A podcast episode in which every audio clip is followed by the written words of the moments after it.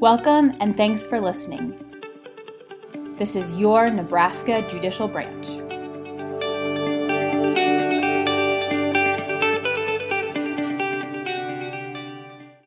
Greetings and thank you again for joining us. Today we are joined by Jennifer Verheyen, the Language Access Coordinator for the Nebraska Judicial Branch. Jennifer, thank you for coming in. It is my pleasure, Gene.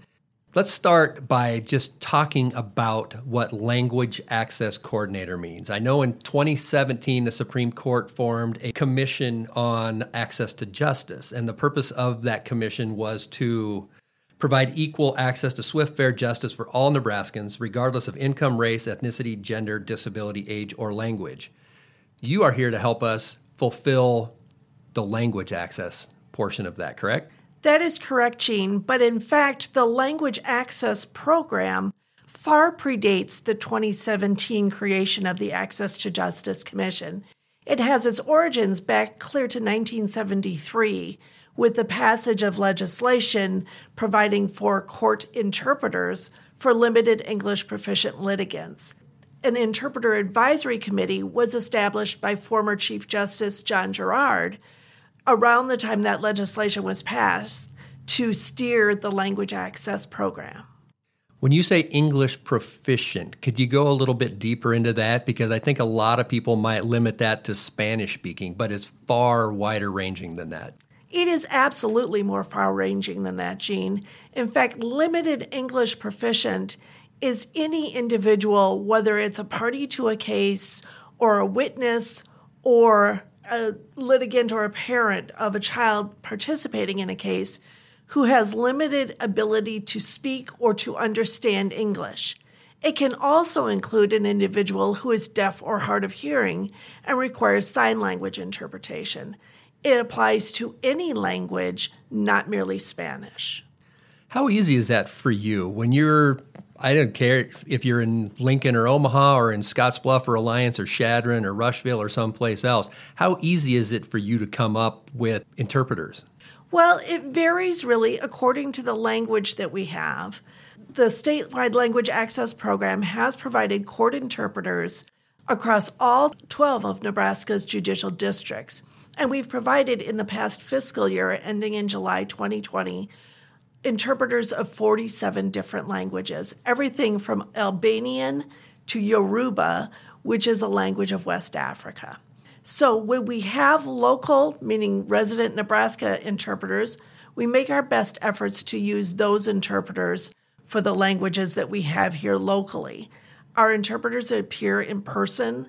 They can also appear remotely by video or by telephone.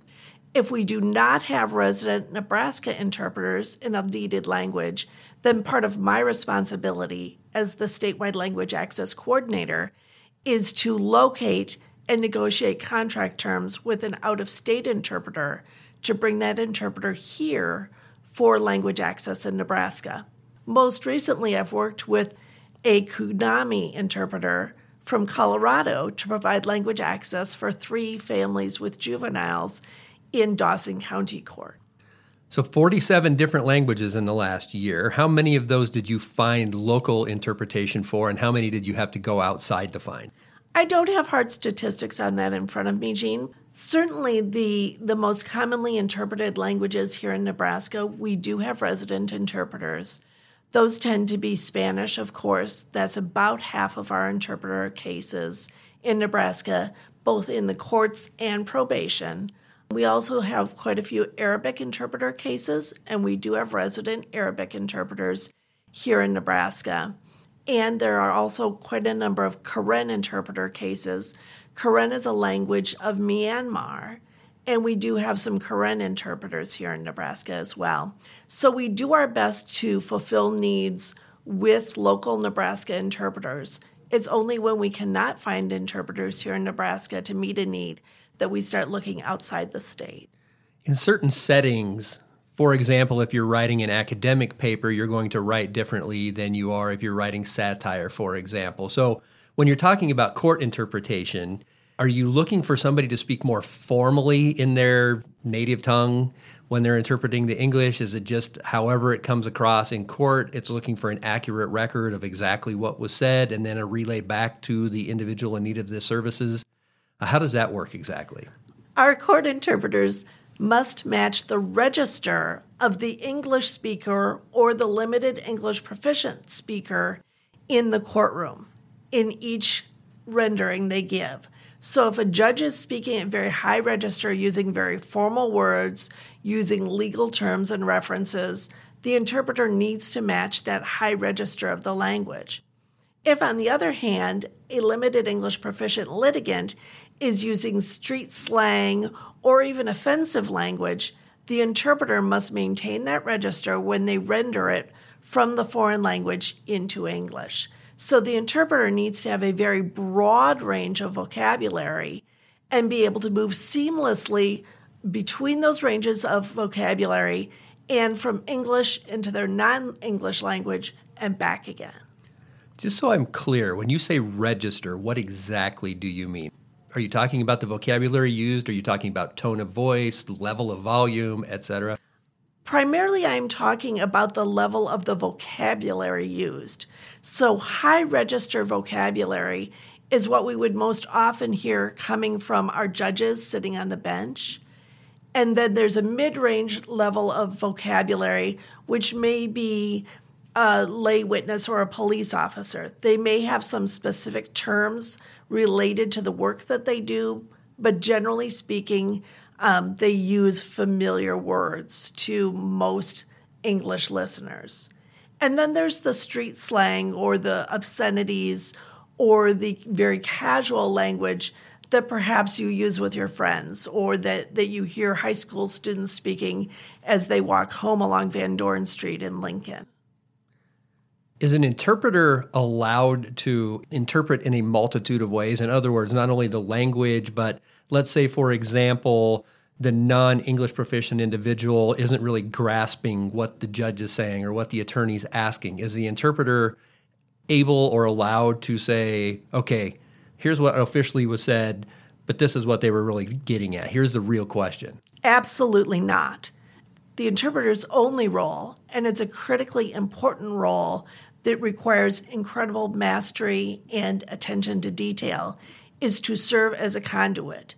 So whatever is said in English, that interpreter renders into Spanish or whatever language is required. The interpreter is not an explainer. The interpreter is not an advocate for the limited English proficient individual. The interpreter is solely a conduit. They are also not a cultural broker for limited English proficient individuals. That means they do not explain in that role as an interpreter why it is someone may be saying a certain thing or there may be a certain cultural practice that seems dangerous or unfamiliar in this country. Jennifer, you've spent a lot of time talking about interpretation. Another concept, word that comes into play when you're talking about language access is translation. Is there a difference between interpretation and translation? Fundamentally, translation is taking the written word from English into a non-English language. So translating court forms or probation documents from English into Spanish. It is a slow, deliberative process, often that requires research and attention to detail. Interpretation is spoken. It is taking words spoken in one language and rendering them in another. So if a witness is speaking in Spanish, the interpreter will render the witness's Spanish words into English and will render the court's English spoken words into Spanish.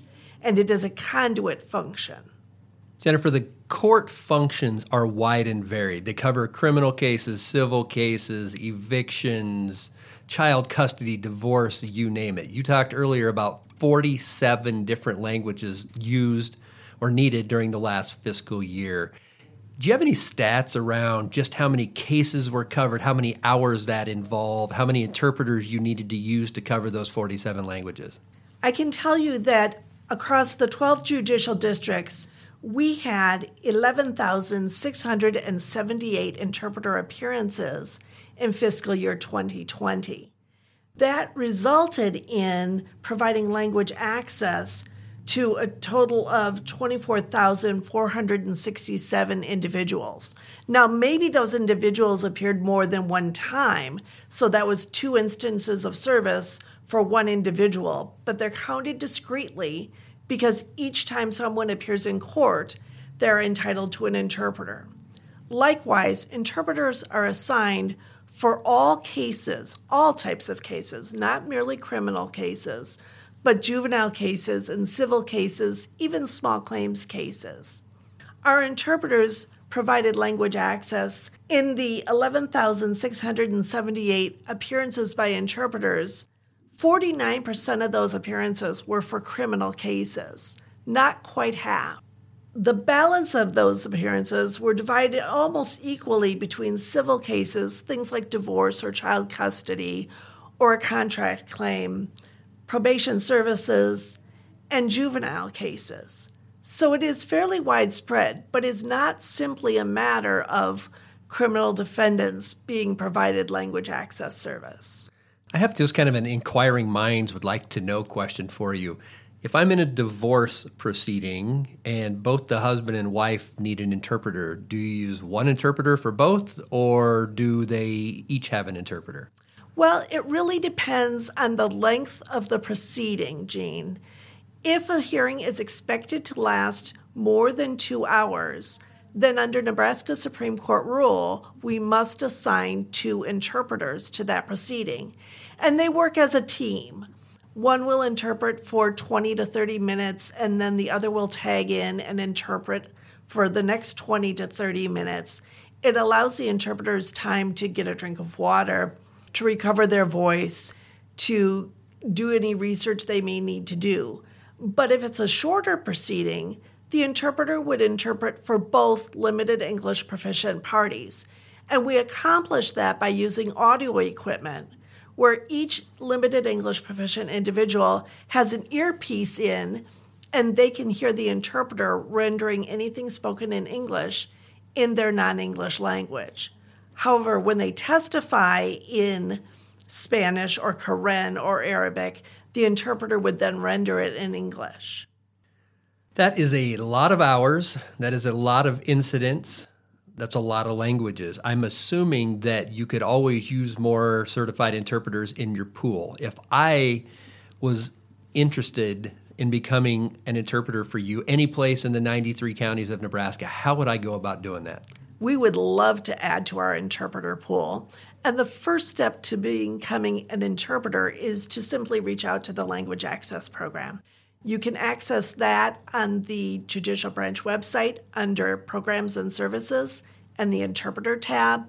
There's an email address there. They can either email nsc.interpreters@nebraska.gov or email me directly. We'll then send them information about the court interpreter certification process, which is different than simply obtaining a driver's license. It's a much more detailed process. It's 3 steps. Interpreter orientation, which is an introduction to the skills and ethics of court interpretation. Interpreter written exam, which is a test of English language, interpreter ethics, and court terms. And the interpreter oral exam, which is a test of actual interpreting skills.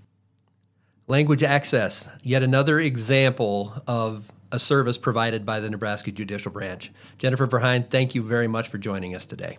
It's my pleasure, Gene. This has been another episode of Your Nebraska Judicial Branch. Please remember to subscribe, like, and review us on your favorite podcast platform.